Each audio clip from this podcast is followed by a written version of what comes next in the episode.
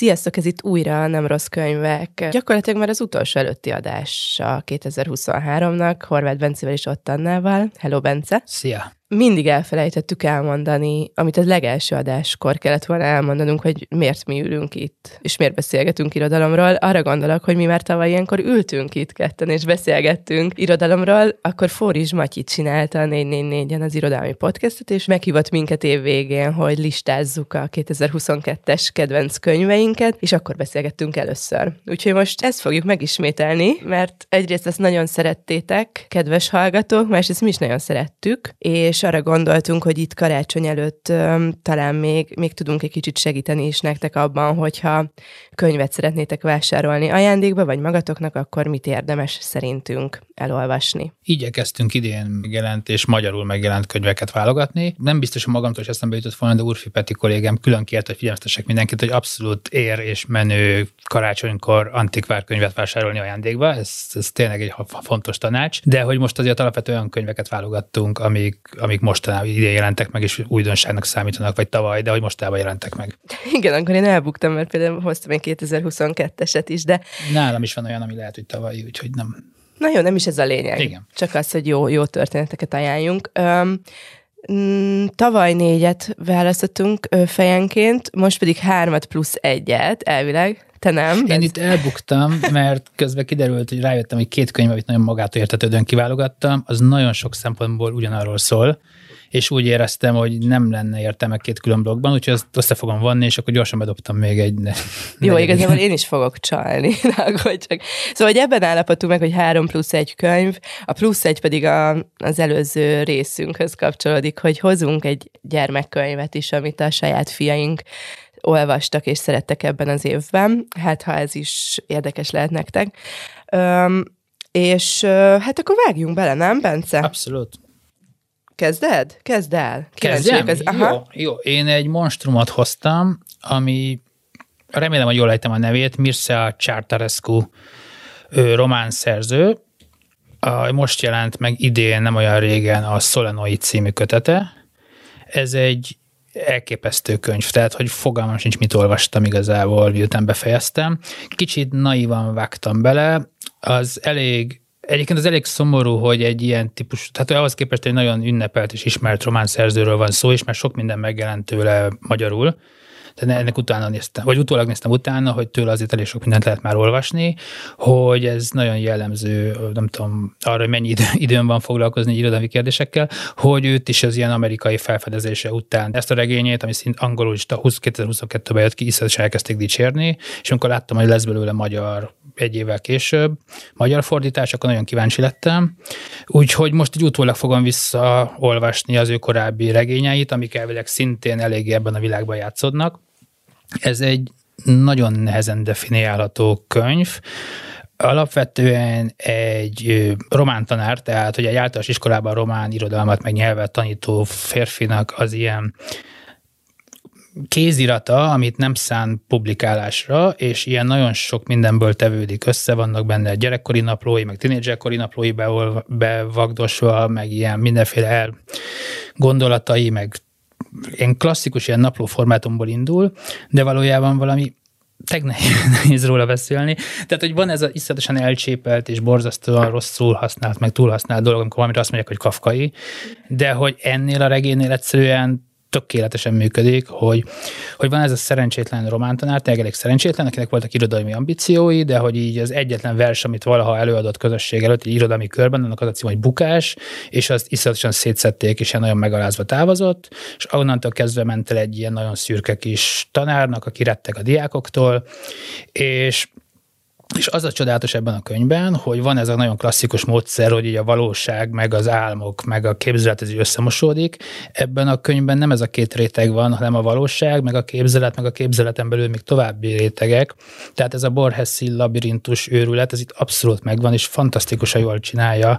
Egyébként, amit láttam, elég sok cikket elolvastam azóta róla, nagyon-nagyon tetszett, és a legtöbb a hivatkozás, amit említeni szoktak, az Kafka mellett egyébként főleg David Lynch, meg Cronenberg, tehát hogy itt inkább filmes dolgok jönnek elő, és nagyon erős ez a testnek az isz, a pórusokig való belemenés, hogy így nagyon zsigeri az egész testhorrornak is nevezik egy ponton.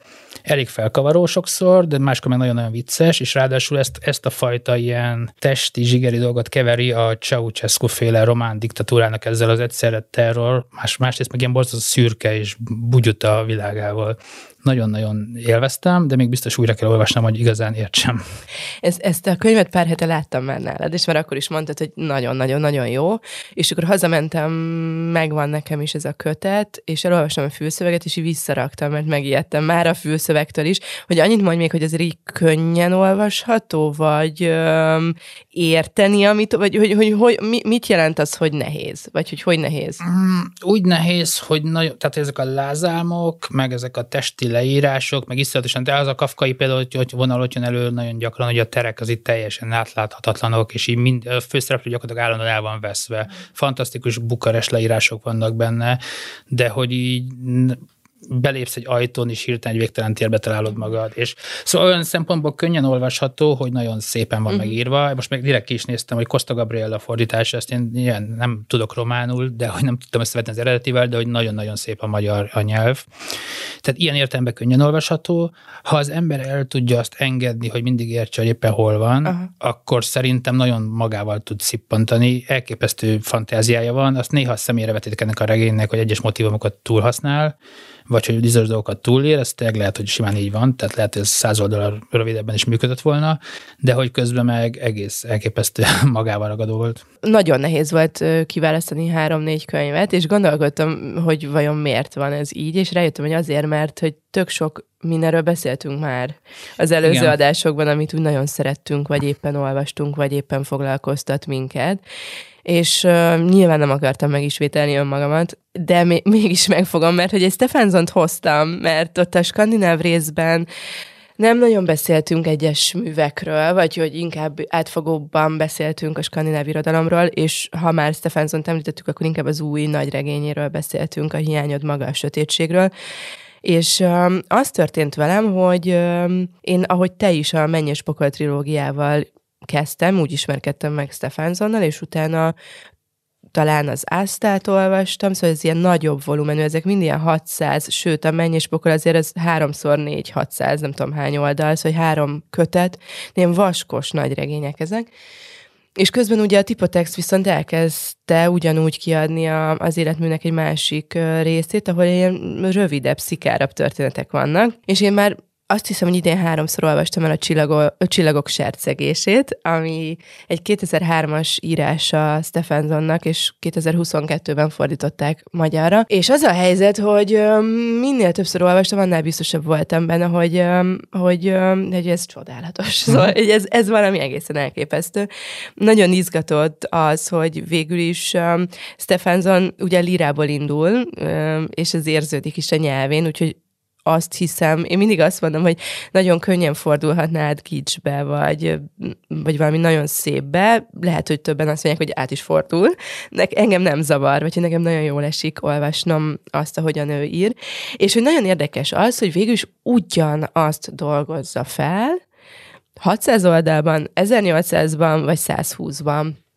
És, és itt a csillagok sercegésénél ugyanezek a nagy kérdések merülnek fel, mint a nagy regényeiben is, amiről már beszéltünk, hogy a magány, az idő, az emlékezés, a, a családi kapcsolódások, sorsok, viszont ebben a pici, tényleg alig 120 oldal, nem is tudom, hogy hány oldal, de ilyen kis vékonyka füzetecske-szerű könyvben úgy mesél el három-négy generációnak a történetét, hogy, hogy egy-egy apró momentumot ragad meg, egy fél pillantást, egy félrenézést, egy fél mondatot, egy, egy, egy nagyon apró mozzanatot valakinek az életéből, és ami, amiről érezzük, hogy ez azért sorsdöntő. Szóval, hogy itt, itt azért ez egy nagyon-nagyon olyan nagyon hétköznapinak tűnik, mégis nagyon-nagyon nagy hatással van az ember életére.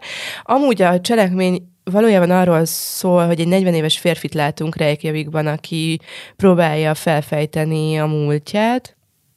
Ö, valószínűleg, ha jól értem, az önmaga élettörténéseinek, meg kérdéseinek a válaszait keresi a generációkkal korábbi sorsokban. Öm, és akkor rögtön meglátjuk őt 6-7 évesen kisfiúként, aki egy tömbházban, Reykjaviki tömbházban él az apjával, és meghal nagyon hirtelen az anyja, és belép egy mostoha ebbe a történetbe. Ez egy nagyon domináns szál, ahogy ez a kisfiú ezzel a borzasztó tragédiával találkozik, hogy eltűnik az anyja, és az a másik nagyon tragikus öm, benne, hogy így nem tud senki semmit kezdeni ezzel. Szóval, hogy ott vannak körülötte a mhm. férfiak, vagy hát főleg az apja, az apja barátai, és nincs, aki odalépjen ehhez a gyerekhez, és elfogy a nyelv, meg a szó, és amiről már beszéltünk itt Patat Bencevel, ő fordította amúgy ezt a ezt a kötetet, hogy ez a magány, hogy azért az izlandi magány egészen másfajta magány, mint, mint mondjuk így Budapesten tapasztalhatjuk. Hogy ez a magány, meg ez a nyelv nélküliség, ez a végtelen magára hagyottság, ez nagyon erős, de van egy másik nagyon erős szál, ennek a gyereknek a dédapja, aki, aki egy ilyen, hát egy ilyen elkallódott valaki, egy ilyen világfi, aki el akar menekülni Reykjavikból, nagy lehetőségek állnak előtte, ingatlanos lesz, pénzhez is jut, de egyrészt az alkoholizmus miatt, másrészt pedig az ilyen nagyon szerethető, de nagyon tényleg elkallódott személyisége miatt nem tud egészen egyszerűen egyről kettőre lépni. Viszont lesz egy felesége, meg három gyereke, és akkor um, ezt, ezt, ezt lehet így követni, hogy ez a feleség miket tud reagálni a, a dédpapa lépéseire. Na és akkor, amikor már mindezt így elmondtam, és ezek tényleg nagyon-nagyon-nagyon fontosak, a legvégére és a három olvasás végére nekem az a legerősebb, amit magammal viszek ebből a történetből, hogy, hogy nagyon fontos ez a kisfiú, nagyon fontos ez a dédapa, de hogy mennyire iszonyan fontosak a nők ebben a történetben. És ö, én azt ö, tudtam kiolvasni a regény végére, hogy hogy ö, a dédmama ott marad. A dédmama egy ilyen, hát kvázi áldozata is ennek, de saját döntéséből úgy dönt, hogy ő hűséges marad. Ezt a hűséget ezért kérdőjel, megkérdőjelezem, mert itt azért történnek más típusú események is egy kapitányjal, egy hajós kapitányjal, de hogy végül is igazából hűséges marad a dédapához, és kitart. Ez egy nagyon érdekes kérdés, hogy miért, vagy honnan az erő, vagy miért teszi ezt. Persze azért az idő sem mindegy, ez mikor történik. És itt van ennek a kisfiúnak az anyja, aki mindig is elvágyódik, nagyon szeretne nem egy hétköznapi életet élni, nagyon szeretne nem egy ilyen hétköznapi rabságban élni, mégis hát ez történik vele és minden áron megpróbál itt maradni, és jól csinálni ezt, aztán végül belebetegszik, és meghal. Szóval, hogy úgy, úgy nekem ezek a nagy női sorsok, és a sors női kérdések azok, amik a legizgalmasabbak voltak ebben a történetben. És szerinted, ha valaki soha nem olvasta Stephensont, akkor ezekkel a rövidebb regényekkel érdemes kezdeni, vagy az óriási, ezer oldalas én, én, én azon gondolkodtam, hogy mennyire szuper az, hogy így a Stephenson lehetőséget ad nekünk arra, hogy, hogy végül is érted, ugyanerről szól a hiányon maga a sötétség, nem? Meg kérdezem, az aztán is, meg a, hogy biztos vagyok benne, hogy egy, legalább egy ilyen történetszál van ezekben az óriási kötetekben is.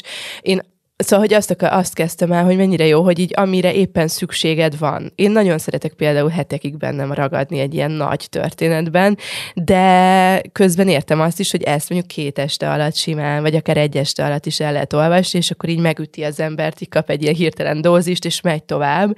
Szóval, hogy van ilyen választási lehetőségünk, és ez nekem nagyon jól esik. Úgyhogy én a csillagok sercegését hoztam, én kicsit azt éreztem, hogy ugye nagy regények mellett úgy kicsit olyan, úgy, úgy el van felejtve, vagy hogy úgy nem veszük komolyan ezeket a piciket, pedig azért nagyon sok minden van benne, ami, amiről jó utána gondolkodni, meg beszélgetni. A következő könyv, amit gondoltam ajánlani, nagyon ambivalens érzelme, érzéseim vannak ezzel kapcsolatban. Az egyik kedvenc könyvem, tényleg nagyon sokszor olvastam angolul, és teljes döbbenetre, döbbenetemre derült ki idén nyáron, hogy ez létezik magyarul. Abszolút véletlenül fevenyesen voltam ezen a Balatórium rendezvényen, és ott volt egy ilyen kirakodás mindenféle környezeti, ökológiai típusú könyvekből, és ez ott volt magyarul is, hogy Jézusom mi ez. És kiderült, hogy azért, mert a Magyar Nemzeti Bank egyiken alapítványa adta ki, és, és nyilván ismerjük a magyar könyv kiadás helyzetét, meg hogy itt már mindenki, tehát hogy pont idén is elég rendesen követve lett. Itt azért mégis azt éreztem, hogy kicsit más a sztori, mert itt nem az van, hogy egy nagy múltú remek kiadóvállalatot mondjuk bekebeleznek, vagy ilyesmi, hanem itt konkrétan az amúgy ingatlan, meg egyéb értékesítéssel foglalkozó alapít, alapítványok, amik még jó pár évvel ezelőtt ilyen nagy sztorit mentek, kiadtak egy könyvet, amit én borzasztóan szeretek, és hát ez, ja, most el, elárul, miről van szó ez Robin Wall Kimmerer nevű Szent Perje Fonat című kötete. Robin Wall Kimmerer ő egy biológus, Egyesült Államokban él, őslakos, és alapvetően moszatokkal foglalkozik, meg moha, mohával foglalkozik. Olyannyira mm, elismert névnek számít ezen a téren, hogy amikor legutóbbi adásban beszélgettünk a Szilvia Molnár könyvéről, ott az egyik szereplő, mellékszereplő, illetve pontos az az emeleten lakó id- idős bácsi, akinek a felesége meghalt, de mohákkal foglalkozott, és a kötet végén a Molnár Szilvia megköszön, vagy a Robin Walkimmerer munkájára hivatkozik, mint amivel merítette azt, ami ott abban a kötetben a mohákról elhangzik.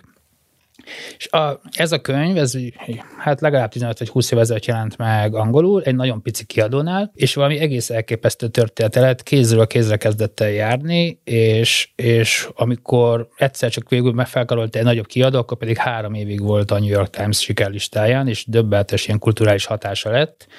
Ö, gyakorlatilag arról szól, hogy a Kimmerer, aki egy nagyon tipikus ilyen biológus karriert vitt már így középkor, középkorúan, a határán volt annak, hogy állandó fix pozíció legyen egy egyetemen, sok tanulmányal, publikációval, klasszikus biológusként, és egyszer csak úgy érezte, hogy ez neki nem elég, vagy itt valami hiányzik, és hogy miközben nagyon magabiztosan és nagyon jól beszéli ezt a tudományos nyelvet, és nagyon jól tud ilyen papereket írni, amiket aztán mindenhol hivatkoznak, úgy érezte, hogy ez, ez az érmének csak az egyik oldala, és hogy az a fajta, hát ahogy ő nevezi, az őslakos, őshonos bölcsesség, amit ő a családjától és a felmenőitől sok generáción keresztül egy őslakos közösségben szerzett a növényekről, az hiányzik abból a fajta megközelítésből, hogy a tudomány tudományban beszélnek a növényekről.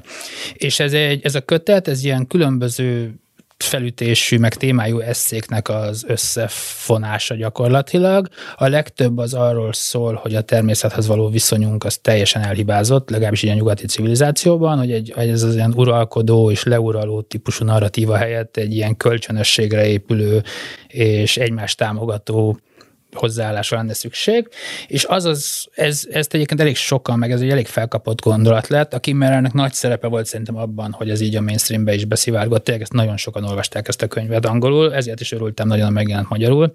Minden, ami ebben a könyvben benne van, gondolat, meg világkép, az totális ellentéte a Nemzeti Bank alapítványainak a gondolkodásának, tehát ezért is volt számomra nagyon izgalmas, hogy ők adják ki. Viszont egy gyönyörű kiadással is, nagyon profi, nagyon szép fordítással, szaklektorral, tehát ezért mondtam az ambivalens érzéseket, hogy itt nem arról van szó, hogy hogy, hogy nem, nem könnyű megmondani.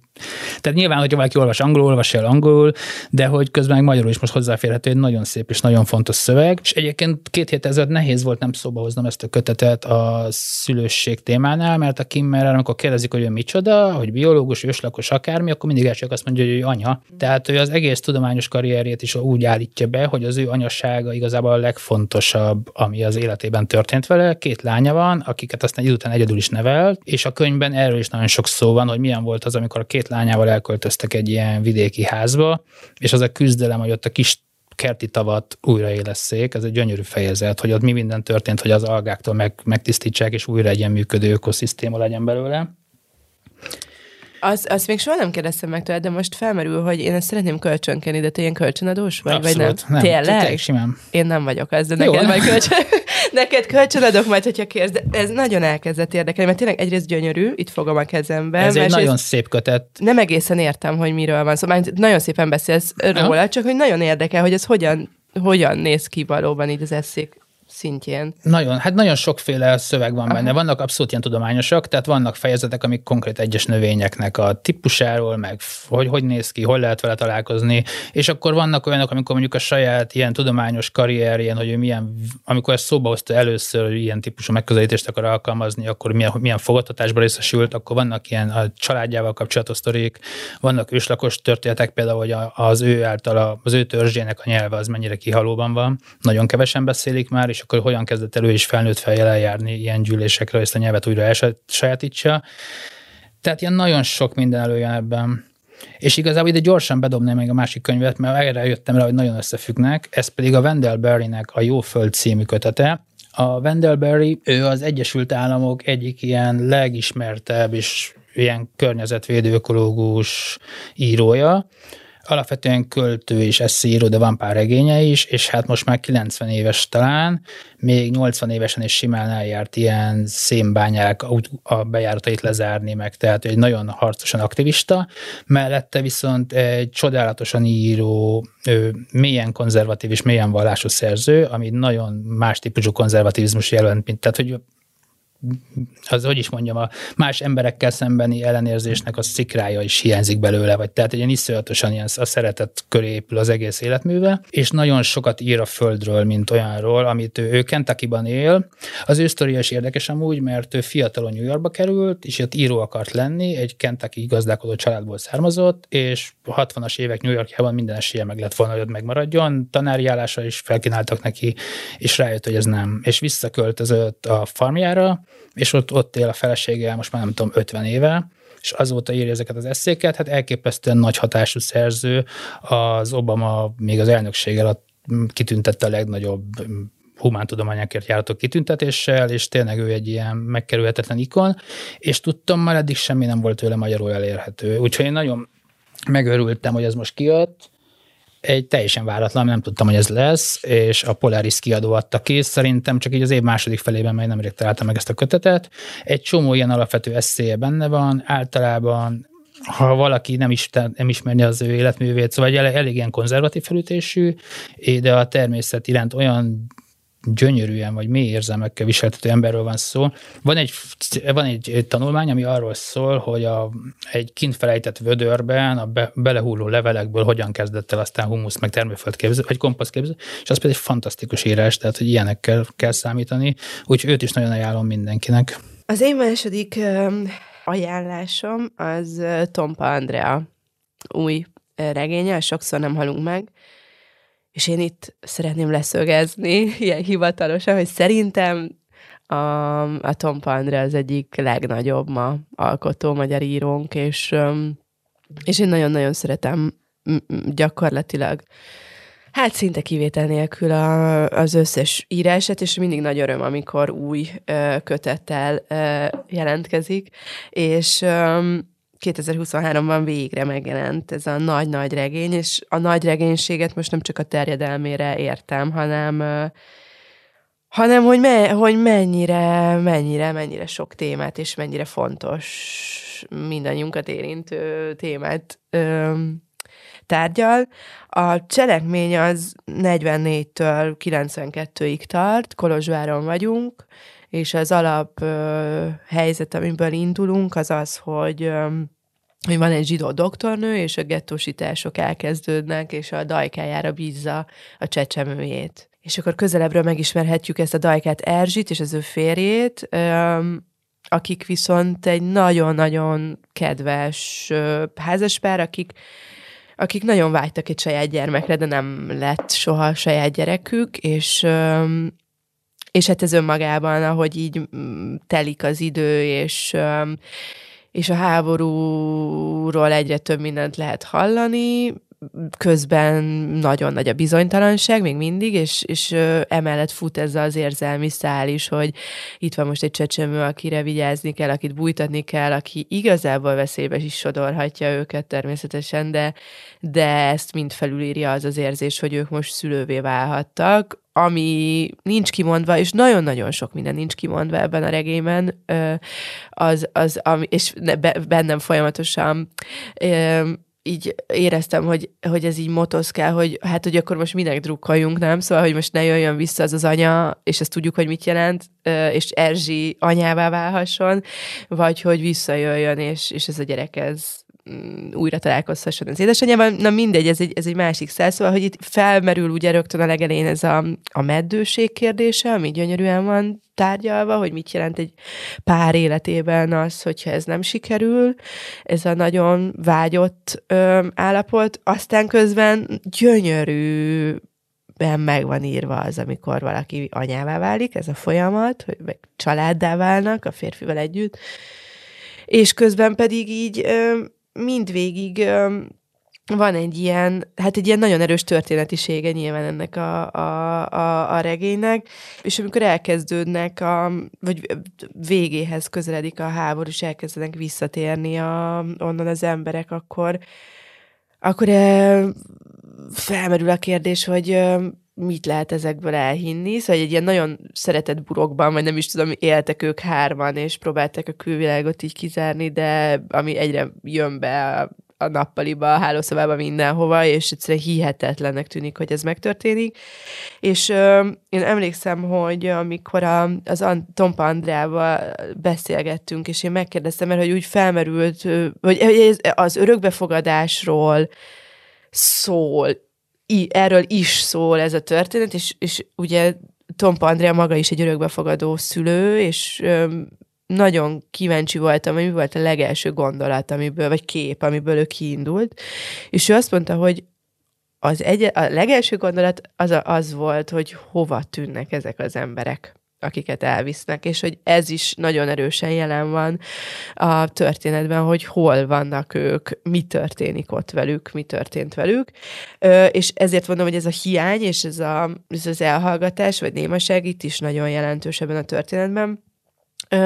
Három része van amúgy a, a regénynek, az eleje ez a csecsemőkor és a háború, és ez a családáválás, talán még a háborúról annyi, hogy ez egy nagyon női történet olyan szempontból, hogy itt van Tilda, Tilda Matildnak hívják ezt a lányt, meg itt van az anyja Erzsi, de hogy például a nőkről ír akkor is, amikor egy ilyen népbírósági pert ö, mutat be a Fekete Irma nevű bábát, bábának a, és az ő társainak az ügyét tárgyalják, akik, akik a háború alatt ilyen vaginális motozásokat követtek el zsidónőkön, az nagyon-nagyon-nagyon erős és hátborzongató, és ö, azt hiszem, hogy talán azok a szövegek, azok ilyen eredeti szövegek. Na, de hogy a következő részben viszont Tilde már kamasz, és itt, itt nagyon szeretném kiemelni, hogy mennyire gyönyörű az, egy nagyon fontos rész számomra, amikor amikor Tilda elkezd így a, az identitását és a, a keresni, és, és nyilván a kamasság az, az talán egy nagyon nehéz, mindenkinek nagyon nehéz, aki átéli, meg aki együtt él egy kamasz, annak is nagyon nehéz ö, időszak, és, és itt Erzsinek ez az anyává válása nem egy ilyen rózsaszín mámorban töltött időszak, mert például amikor kamasz ez a lány, és feszegeti a saját határét, és keresi önmagát, amit ugye nagyon-nagyon nehéz, mert iszonyú sok a hiány. Fogalma sincs. Itt már tudja, hogy örökbefogadott, és 16 évesen mondják el neki, vagy döbben rá, hogy zsidó is. Szóval, hogy itt azért így vannak um, elég súlyos történések, amiket próbál ő így maga összerakni. Szóval, hogy ott Erzsi azért kifakadt, hogy hát ugye nem így képzelte hogy nem, nem, nem egy ilyen életet, és nem így tervezte azt, amikor majd anya lesz, és hogy ez ilyen lesz, vagy ez, ez ilyen szempontból is nekem nagyon-nagyon erős volt. És akkor a harmadik rész az, amikor már felnőtt ez a nő, Tilda, és színésznő lesz. Itt nagyon erős az a tudás, amivel Tom Pandra rendelkezik, mert hogy ő színikritikus volt, és a színházvilága nagyon-nagyon közel áll és nagyon jól ismeri, szóval, hogy egy ilyen színház történeti munkaként is abszolút olvasható. Ö, színésznő lesz, és nekem valószínűleg Tom Pandra ezzel vitatkozza, nekem nagyon erős az, hogy mint hogyha a művészet által tudná feldolgozni azt, ami vele történt. A művészet által tud megválaszolni olyan kérdéseket, amikre eddig nem találta a választ, vagy, vagy betölteni azt az űrt, ami, ami nagyon fájdalmas volt.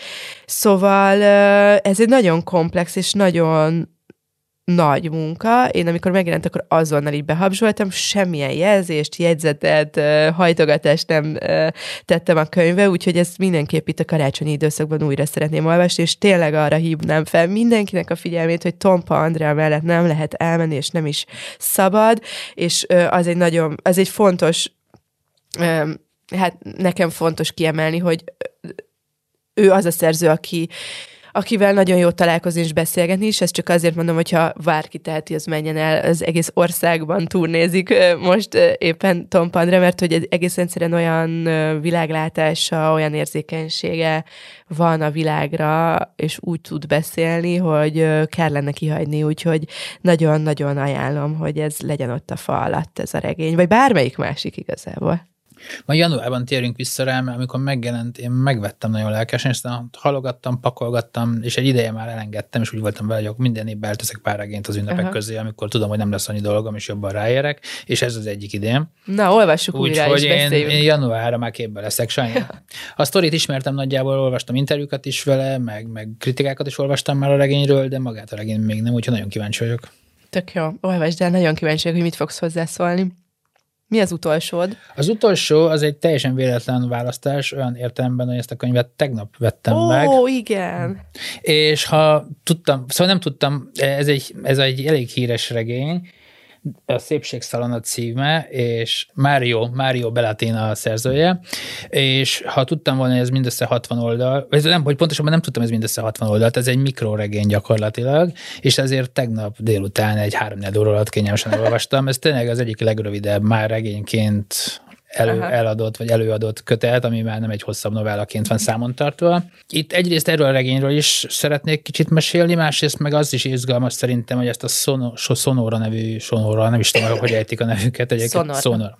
Sonora. Mikro, mikro kiadó adja ki, és hogy általában, ha ilyen karácsonyi vásárlásokban, meg nézelődésekben vagyunk, szerintem nagyon érdemes nézni, az borzasztó izgalmas, meg pesgő hazai mikrokiadós szinteret. Több kiadó is van, akik kifejezetten évente csak egy-két kötettel jönnek ki, és, és borzasztó izgalmas irányokból jönnek. A Sonora ugye a latin-amerikai irodalom ilyen nemzetközileg általában már eléggé felkapott, de Magyarországon még nem ismert szerzőit hozzák be, és hát a, a, a Belatin az abszolút ilyen, tehát amennyi, őt, az ő nevét egyébként még ismertem is korábban, sőt, ő már második magyarul megjelenő könyve a Sonoránál, és ez a 94-ben jelent meg először spanyolul, és ez egy hatalmas siker, tehát amennyire én ezt utólag rekonstruálni tudtam, mert majd direkt utána olvastam még egy kicsit, hogy ez így az egész egy perui szülőktől származó, de Mexikóban születő, és, és mind a két országhoz kötődő szerzőről van szó, és hogy ez így az egész 94 után a mexikói, meg latin-amerikai, spanyol nyelvű irodalomnak egy ilyen megkerülhetetlen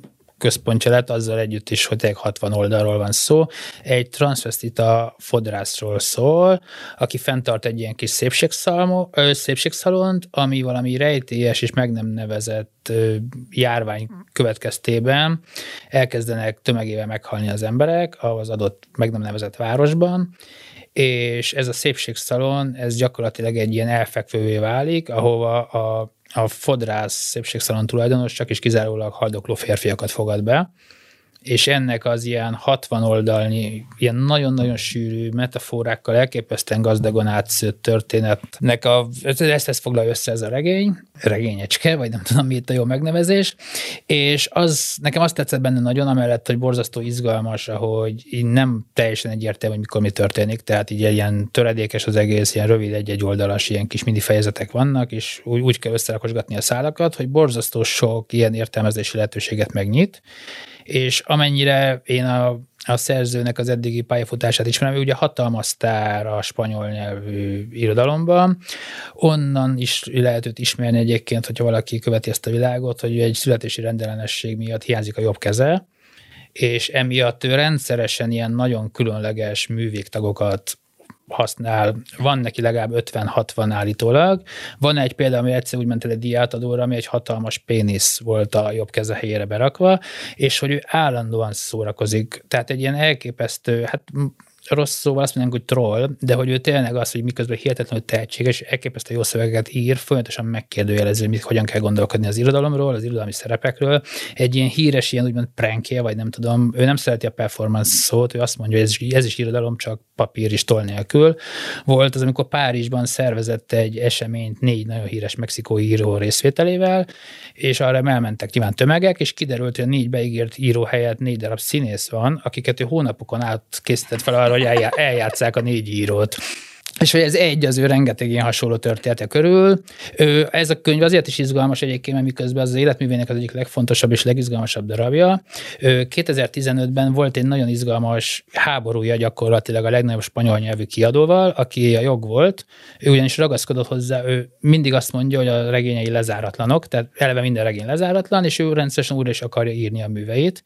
És itt volt egy komoly vitája azzal kapcsolatban, hogy, hogy ő ezt senki nem tudja, amennyire egy ilyen egy cikkekből rekonstruálni lehetett, nehéz eltölteni, kinek van igaza, de ő azt állította, hogy ő egy ilyen továbbírt változatot még csak elküldött a szerkesztőknek, de ők mégis kiadták a tudta nélkül, és ezen nagyon-nagyon megfelháborodott, és a Facebook oldalán mexikói írókat toborozva ment neki az óriás kiadónak, és ha végül, ha jól értem, az lett, hogy megállapodtak perenkívül, és hogy visszakerült hozzá, ő pedig Creative Commons-ként akarta kiadni, és azt néztem egyébként, hogy a kötetben már nem a kiadóra hivatkoznak, mint jogtulajdonosra, hanem magára a Beatinra. Tehát valószínűleg tényleg visszakerült hozzá a jog, és elérte azt, hogy az óriás kiadótól visszamenjen hozzá a mű, ami önmagában egy érdekes történet.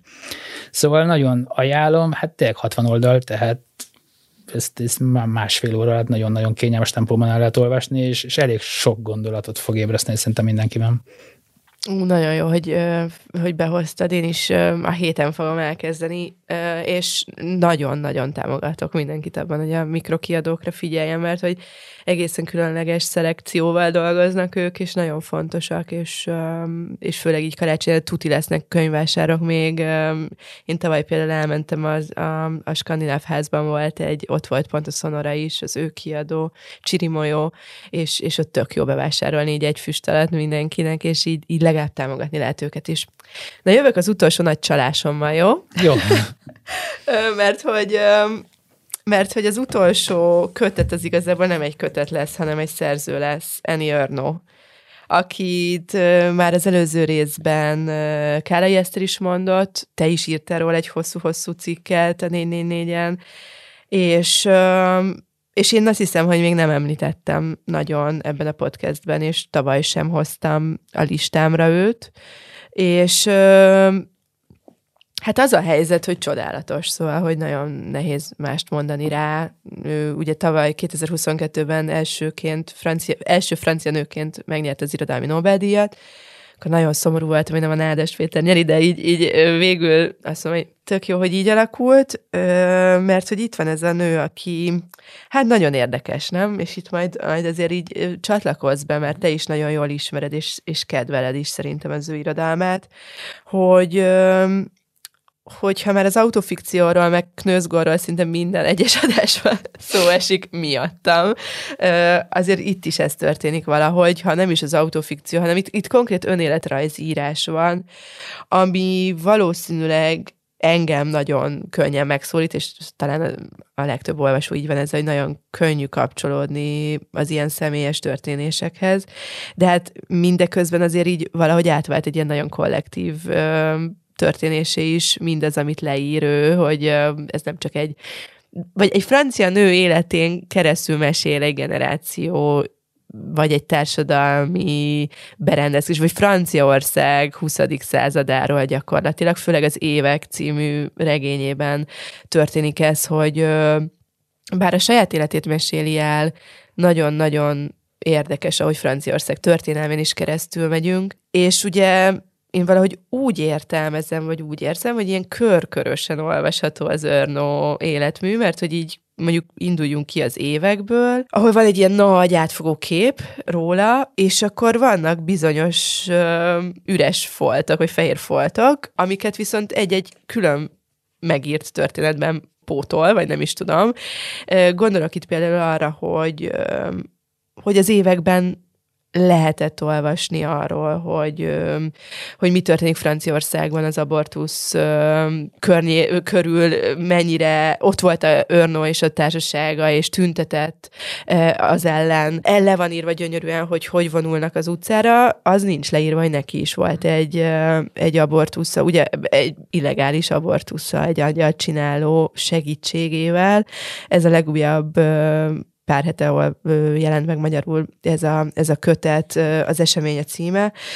Itt van például az, a szüzességének az elvesztése, és ez a nagyon traumatikus eset, ahogy ő, ő egy nyári táborban valami egészen mást feltételez a férfiról, mint amit a férfi szeretne, és, és 50 év távlatából visszaemlékezve írja meg azt, hogy mi is történt ott. Itt, itt szeretném így, így belefűzni azt, hogy mennyire borzasztóan érdekes és fontos, ahogy ő mondjuk az írásról, meg az emlékezésről ír. Hogy mindegyik történetben ö, reflektál, bekezdéseket ír arról, hogy én most erről miért írok. Megmagyarázza, hogy mi a motivációja, hogy elővette ezt a témát, és miért így nyúl hozzá. És hát felmerül, mint minden ilyen történet esetében az emlékezés és fontossága és pontosságának a kérdése, hogy lehet-e valóban 50 év távlatából dokumentumokat írni, vagy ez a cél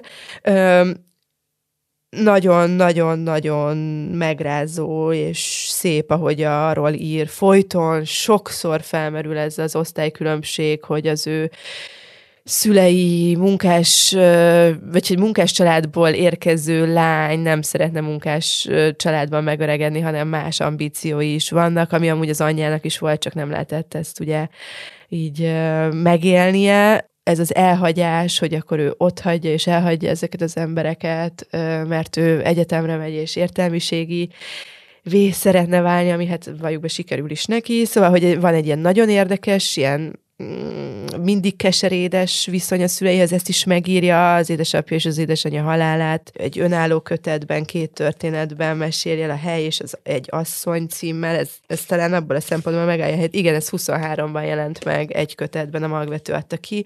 Szóval, hogy Eni Örnó közben meg azt érzem, hogy kiolvashatatlan, mert hogy amikor így elolvastam most az eseményt, akkor azt éreztem, hogy oké, okay, akkor most újra kell olvasnom az éveket, és akkor ha az éveket elolvasom, akkor valószínűleg kicsit újra szeretném a lány történetet. Nekem a lány történet a legnagyobb kedvencem, ami igen, szóval az, azt, az, én azt gondolom, hogy azzal kezdje mindenki, és uh, tavasszal jön a következő magyarul megjelenő írása, az pedig a két nagy szerelméről vagy hát ki tudja, két férfiről szól legalábbis, ugyanígy egy kötetben két történet lesz, és nagyon-nagyon várom. Nála nagyon izgalmas, hogy ő azért az egészen szerintem a Nobel-díjig, tehát hogy miközben nagyon népszerű író, és sok példán kelte fel Franciaországban, hogy azért a francia irodalmi elit nagyon nem tudta hova tenni.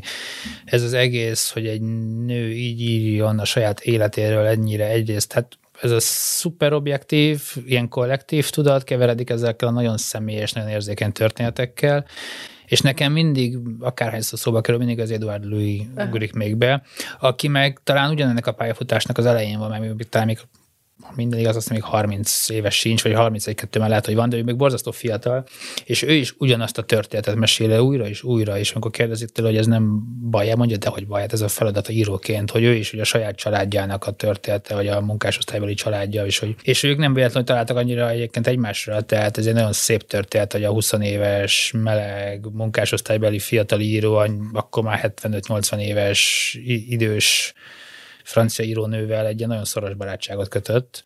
Ez egy izgalmas párosítás. Úgyhogy igen, abszolút érdemes önöt olvasni és hogy azért az ő életművéből még szerintem még mindig van bőven, ami nincs kiadva magyarul, úgyhogy bízhatunk is benne, hogy most a Nobelinek is hála, meg hogy van itthoni olvasók közönsége, szerintem sorra fognak érkezni a kötetek. Igen, igen, úgyhogy ezért is olvassatok sokat, mert akkor az jelzés a kiadónak, hogy muszáj felgöngyölíteni a további köteteket. Hát akkor jöjjenek a, a gyerekek. Jön a neheze. Hoztál egy nagyon cuki könyvet. Igen, és ha előbb már szóba került a Csirimolyó kiadó, ez tőlük van. Nem tudom nálatok, hogy megy ez a gyerekkönyv vásárlás, meg kölcsönkérés, meg kölcsönzés, meg olvastatás, tehát én nem vagyok nagyon naív azzal kapcsolatban, hogy a végtelenségig a szülői preferenciákon fog-e múlni, hogy tehát én még képes vagyok szerintem egy-két évig nagyon komoly harcot vívni a mancsőjárat be türemkedése ellen az életünkben, de hogy nyilvánvalóan ezt el fogjuk veszíteni egy ponton. E, én is rajta tartom még egyelőre, amennyire tudom így az ütőerén a, a kezemet, de hogy, és, és, és már megbuktam. Nem, nálam Me, már van egy, meg, egy bukás. Mert hogy kézzed, egy iszonyú jó fél pagonykiadó, mindig egyeztethetek velük, hogy na, akkor most mi az, ami az ő életkorának a legmegfelelőbb. E, és hát persze én is egyfolytában nyitott szemmel járok, és egy dolgot megfogadtam, hogy gyerekkönyvre soha nem fogom sajnálni a pénzt. Hát figyelj, megtalálta az én gyerekkori Mici Mackómat, de nem azt, hanem a Disney-t. Oh, amiben Bence olyan mondatok vannak, hogy hogy nem, nem hiszed el, hogy ez megjelenhetett, azt hiszem 92-ben jelent meg, és minden este elalváskor csak azt, hogy beszorul a mackó a nyuszinak a kiáratába, ezt kell olvasni. Nagyon szép. Igen, igen. Szóval, hogy nem, nem gondolom azt, hogy itt, itt nagyon sokáig lesz beleszólásom abba, hogy mit fogunk olvasni, meg mit nem. Most még az van, hogy amikor együtt megyünk könyvesboltba, vagy így nézelődünk, akkor így hazakerülnek mindig könyvek, és aztán onnantól kezdve nem mi döntjük el szülőként, hogy mit olvasunk, hanem ő hozza, amit, amit szeretne olvastatni. És idén számomra is némileg meglepetésként a Csirimójónál megjelent egy ilyen vékony füzet, ilyen vékony lapos, ami egyébként aggódtunk, mert azért még nincs két éves, és hogy ilyenkor még a... De hogy nagyon szépen bánik, hála Istennek a vékony lapos könyvekkel, úgyhogy ez nem sínlett meg. Az a címe, hogy a Giliszta kérdez, ez egy, ha minden igaz, akkor cseh szerzőnek a kötete, és egy borzasztó aranyos, ilyen lapozgatós történet arról, hogy jön egy, jön egy gliszta, kibújik a föld alól, mert valami nagy felfordulás van, mert felássák a kertet, és kijön megnézni, hogy mi, mi okozta ezt a felfordulást, és találkozik egy nővel, aki kertészkedik, és akkor elkezdenek beszélgetni a kertészkedés művelétéről, megint a földnél vagyunk, ez egyébként egy, ez egy ilyen tematikus blokk, ez lassan róla már Nem mond nekem, hogy ezt a fiad választott, tuti, hogy te vitted haza, és így együtt olvastátok a földről. Mindenki hát, a maga módján. Választani én választottam, de az, hogy utána gyakorlatilag másfél hónapon keresztül naponta többször előkerült, abban már nem volt, nem volt. Egyébként a szerző az Zsuzsanna Bramborová, és nagyon-nagyon szépen van. Hát úgy van szépen megrajzolva, hogy nem ez a hagyományos igazából, hanem egy ilyen elég elnagyolt, és, és közben meg mégis nagyon kifejező, meg szép rajzok. És vannak benne ilyen teljesen váratlan párbeszéd részletek is, amikor hirtelen nagyon tudományosra fordul az egész, és a néni, akit a néninek hívják a füzetben, nagyon komolyan elmagyarázza mondjuk, hogy hogyan, hogyan hogy a giliszták ürüléke évente két és fél kilogramm humusz termel, meg ilyenek jellegű dolgok, tehát egy kicsit lehet belőle tanulni is, de alapvetően inkább arról van szó, hogy a kertészkedésnek a szépségét egy giliszta megérti a nőnek köszönhetően, majd a végén közül, hogy hát nagyon köszönjük, nincs több kérdés, hogyha megy vissza és, és viszlát, és elbúcsúznak egymástól. Ez egy nagyon nagy sláger, most remélem, hogy nincs abból baj, hogy elhoztam magammal, mert ez mindig veszélyes. Igen. A Csirimolyónak zseniálisak a mesekönyvei. Tényleg, egytől egyig nagy élmény. Nekem nagyon jó felfedezni a mesekönyveket így a, a, fiammal. Én egy sokkal nagyobb, hát egy ilyen sikerkönyvet hoztam, ami csak nekem volt újdonság, mert, mert rengetegen a világ minden táján olvasták. Ez a Graffaló nevű mesekönyv, a Julia Donaldson és Axel Scheffler szerzőpáros, akik é, hát nagyon-nagyon-nagyon sikeresek, és tényleg gyönyörű dolgokat hoznak össze együtt, író és illusztrátorról van szó. És a Graffalót azért Mm, ezt választottam, mert ez volt azt hiszem, hogy az első olyan könyv, amit a fiam végig tudott már hallgatni. Mm. Ez nekem is egy nagyon nagy élmény volt, hogy így átfordult a könyv, mint tárgy vagy játék egy ilyen, má, hát a, a, az eredeti cél lá, hogy a könyv, mint együtt leülünk és elolvassuk az elejétől a végéig, és, és böngészük és rácsodálkozunk. A másik pedig, hogy ez az, amin nagyon nagyokat kacagott, és ez egy nagyon nagy élmény volt nekem is, hogy itt, itt valamit elkezdődött, és tök jó, mert hogy itt az történik, hogy van egy iszonyú bátor kisegér, aki az erdőben, akit meg akar enni a róka, meg a medve, meg a farkas is, de olyan jó a dumája, hogy elijeszti ezeket az állatokat, mert azt mondja, hogy jön a graffaló, és, vagy hogy sajnos nem ér rá elmenni velük ide-oda, oda ebédelgetni, mert ő a graffalóhoz hivatalos, és hát ki a graffaló, és elmondja, hogy a graffaló ilyen, olyan, amolyan, iszonyú félelmetes, hatalmas szörny, és amúgy a haverja, és hát természetesen mindenki megijed és elszelel, de aztán tényleg megjelenik a graffaló.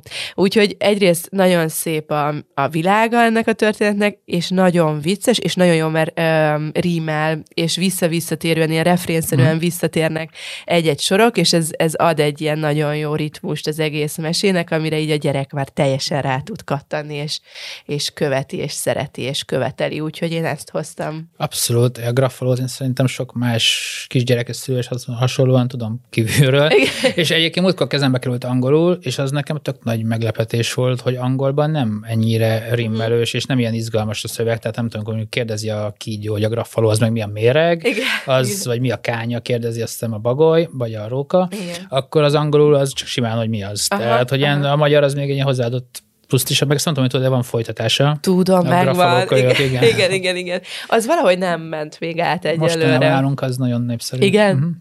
Na, tök jó. Figyelj, nem tudom, hogy fogod fogadni, nem hoztalak még soha ilyen helyzetbe, de nem tudom, hogy ez kiderült a számodra, hogy én egy nagy rajongó típus vagyok, én tudok nagyon sok mindenkiért, és rajongani, úgyhogy én most hozok egy ilyen könyvet, így plusz, plusz, plusz, nem tudom, hanyadiknál tartunk már, és teljesen játékszabályokon kívül, ez a cím egy Yeti válasz.